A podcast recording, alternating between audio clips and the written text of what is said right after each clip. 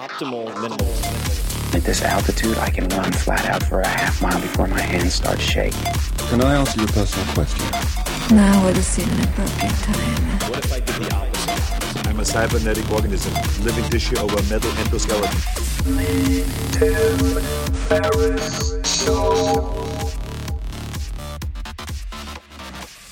This episode is brought to you by Athletic Greens. I get asked all the time what I would take if I could only take one supplement. The answer is invariably athletic greens. I view it as all in one nutritional insurance. I recommended it, in fact, in the four hour body. This is more than 10 years ago, and I did not get paid to do so.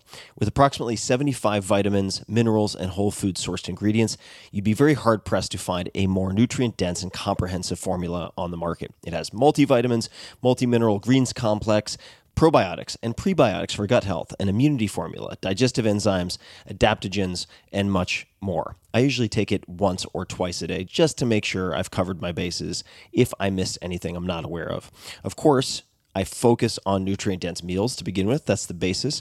But Athletic Greens makes it easy to get a lot of nutrition when whole foods aren't readily available. From travel packets, I always have them in my bag when I'm zipping around. Right now, Athletic Greens is giving my audience a special offer on top of their all in one formula, which is a free vitamin D supplement and five free travel packs with your first subscription purchase. Many of us are deficient in vitamin D. I've found that true for myself, which is usually produced in our bodies from sun exposure. So, adding a vitamin D supplement to your daily routine is a great option for additional immune support. Support your immunity, gut health, and energy by visiting athleticgreens.com slash TFS. You'll receive up to a year's supply of vitamin D and five free travel packs with your subscription. Again, that's athleticgreens.com slash TFS, as in Tim Ferriss Show.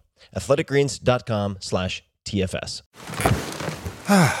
The comfort of your favorite seat is now your comfy car selling command center, thanks to Carvana. It doesn't get any better than this. Your favorite seat's the best spot in the house. Make it even better by entering your license plate or VIN and getting a real offer in minutes. There really is no place like home.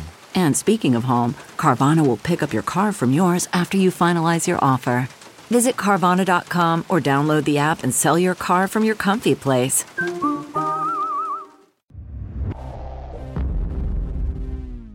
Hello, my lovelies. This is Tim Ferriss, and welcome to another episode of the Tribe of Mentors podcast, which is likely also being cross post on the Tim Ferriss Show podcast. This episode is going to cover rejection, or more specifically, rejecting other people, saying no. Many of the questions that I get are about how to parse the noise from the signal, how to separate out the trivial many, say no to obligations and fear of missing out, so that you can say yes to the critical few. This is an ongoing challenge for a lot of people.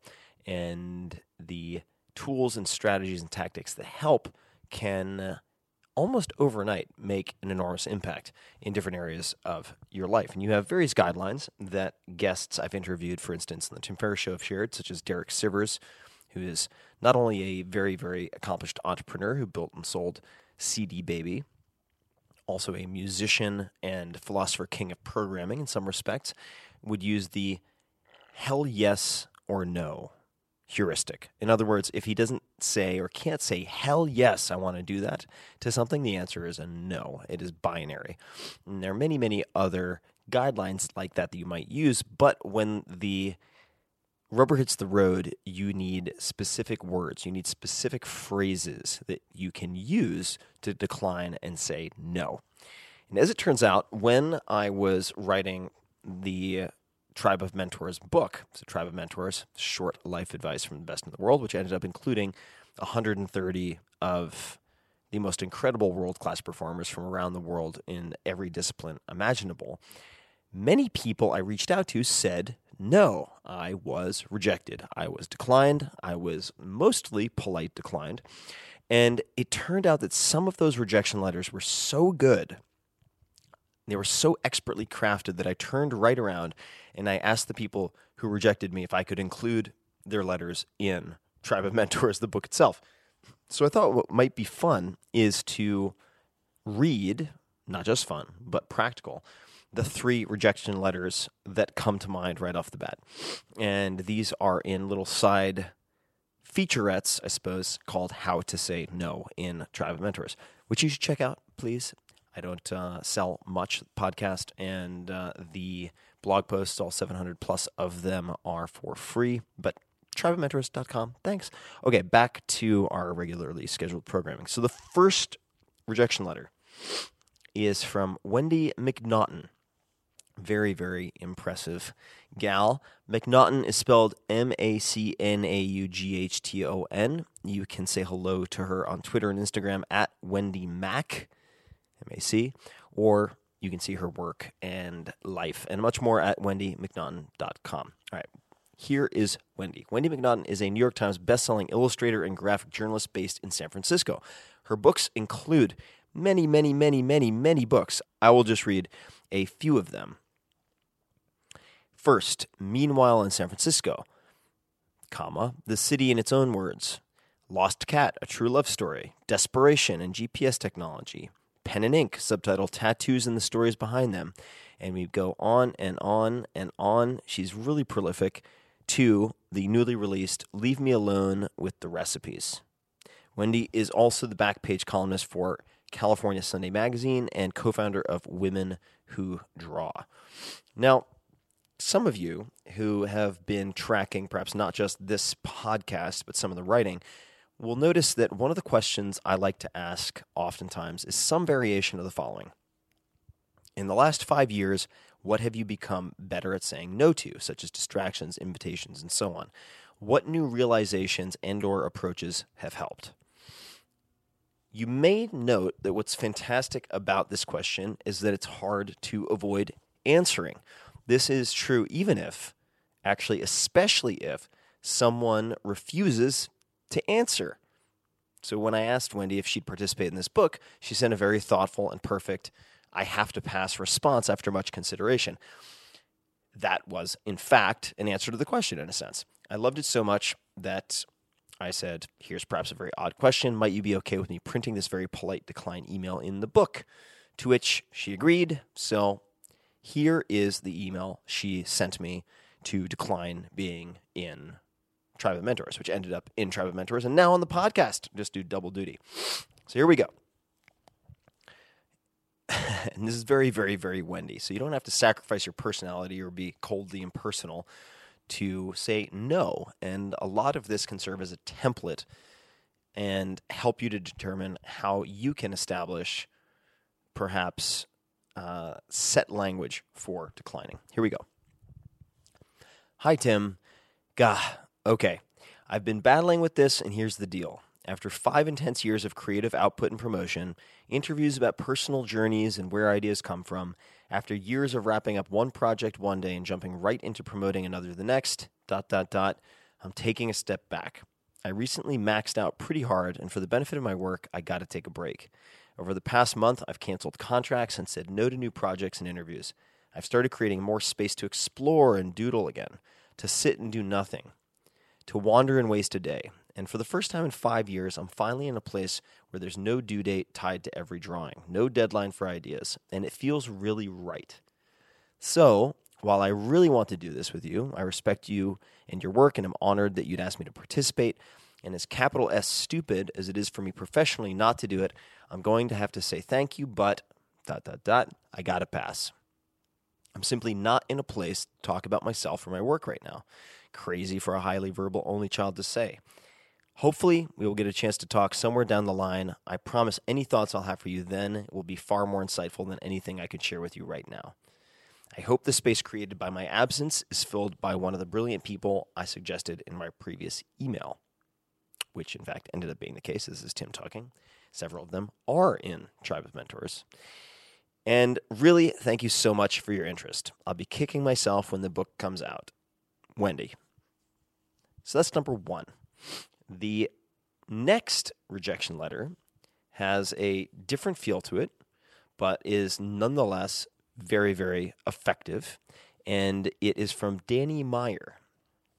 Who is Danny Meyer? Well, you can see him on Twitter at DH Meyer, M E Y E R, or at ushgnyc.com.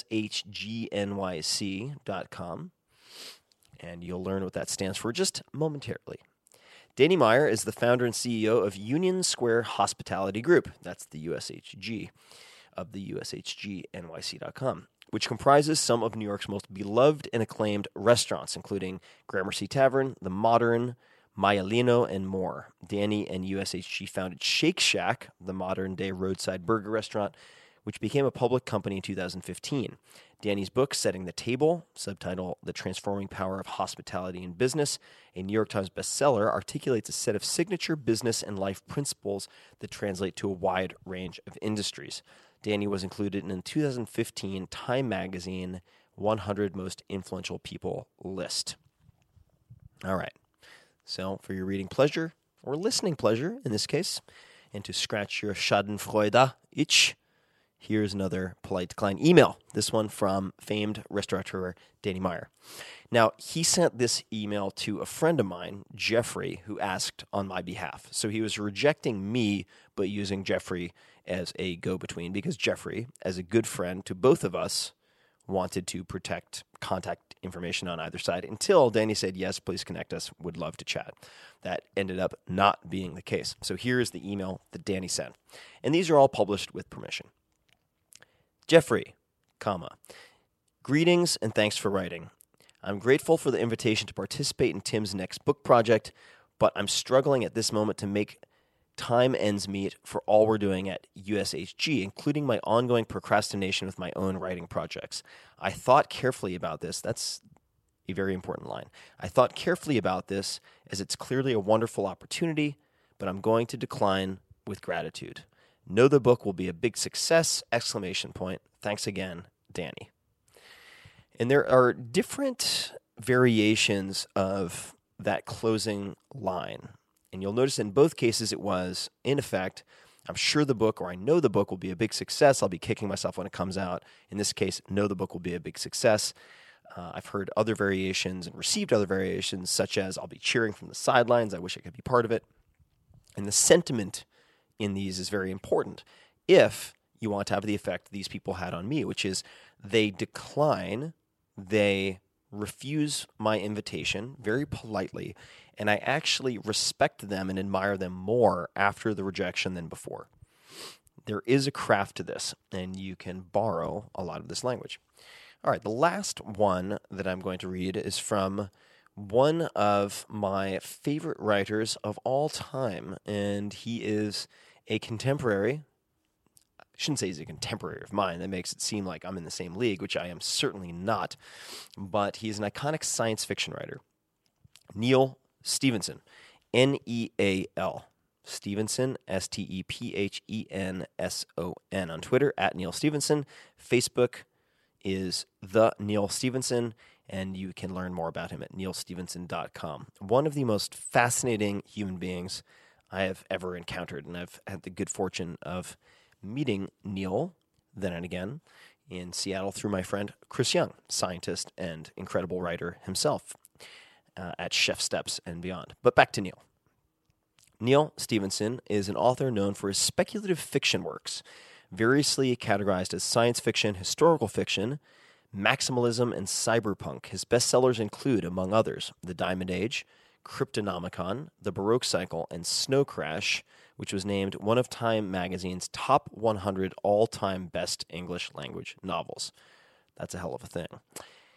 Neal also writes nonfiction articles about technology and publications such as Wired Magazine and has worked part time as an advisor for Blue Origin, a company developing a manned suborbital launch system. And going off script here a little bit, just to add color, Neal is one of those people who will reach out to astrophysicists and mechanical engineers and so on to interview them, dig into the details and textbooks related to, say, rocket design, just to get a few paragraphs in one of his books technically correct to such an extent that then people who are on the cutting edge will go back to his book just to refer to what the future might hold. It's that good.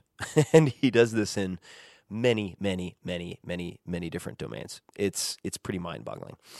Okay, so by now you know what I'm about to read you. This is the type of email that makes me cry and smile at the same time. So, herewith, a lovely hasta la próxima. Until next time, from one of my idols, writer Neal Stephenson. Here we go. Hey there, Tim. Sorry for the slow response and thanks for thinking of me in this context. It has become pretty obvious of late that I'm trying to do too much. And so I started an experiment of not adding anything whatsoever to my to do list so that it wouldn't get any longer. The result is that the items that were already on my to do list only spawned more items as I crossed them off. And so it's a little like fighting a Hydra. it's the most Neal thing to say ever. All right. So it's a little like fighting a Hydra. I am hoping that if I am ruthlessly efficient, I can one day get to the point where the list actually gets shorter instead of longer. In the meantime, unfortunately, the ruthlessly efficient part of this plan means that I'm turning down things like this just as a blanket policy. Again, thanks for thinking of me and good luck with the project. Exclamation point. Neal. All right. There are a few commonalities I want to highlight here and that I've certainly uh, translated into my own language in a lot of the declines that I send out. And I, I have to, and you have to for that matter. If you've had any modicum of success, even a toehold in something that might be a success, your default answer to almost everything should be no. And this is a pattern that comes up over and over and over again in Tribe of Mentors, both in this podcast and also in the book itself. When I ask people, how do you say no? What are the tips, tactics, and strategies, and so on? Uh, there are a few commonalities. Number one is explaining the predicament that you are in. And you don't have to go long with it, but simply saying, my own to do list in this case is spawning more and more items and getting longer instead of shorter. And there you have it. You can keep it short and to the point. Uh, but in, in a sense, you're explaining the context. And then the second word that I'd like to highlight in Neal's is policy. So it's not personal. It's not that I'm saying no to your idea. It's not that I think you're a terrible person. But in fact, I am, as I've been turned down before by, uh, in one case, a billionaire investor who I actually met before. He said, I would love to meet, but unfortunately, I'm, I'm following a no meeting policy for the next quarter. I'm not meeting with anyone as a policy, right? Right, so it makes it a blanket response, and I know that I, along with many others, are getting rejected. Another way I've heard this phrased is I'm going on and across the board, for instance, uh, coffee, uh, no coffee diet or no conference call diet for the next month, for the next quarter, for the next year, whatever it might be. Uh, that is a rejection format that I received when I invited someone to speak at a conference, for instance. I'm going on a no conference diet for the next year because last year I realized that I'd overcommitted to so much, and by over calendaring, ultimately the things that most excited me had no room to fit into my life, etc. Right? So those are a few examples of how to say no in such a way that is perfectly clear. You're not saying ping me in three months and we'll see what happens. It's very clear that the answer is no. But hopefully, if it's delivered well, that people will respect you more. They might not like it, they might be upset, but they will respect you. And then over time, typically the wounds heal if there are any, and they realize that you did exactly the right thing. And then they may even borrow the language that you send them. And I should highlight also this isn't a panacea, it's just a better tool.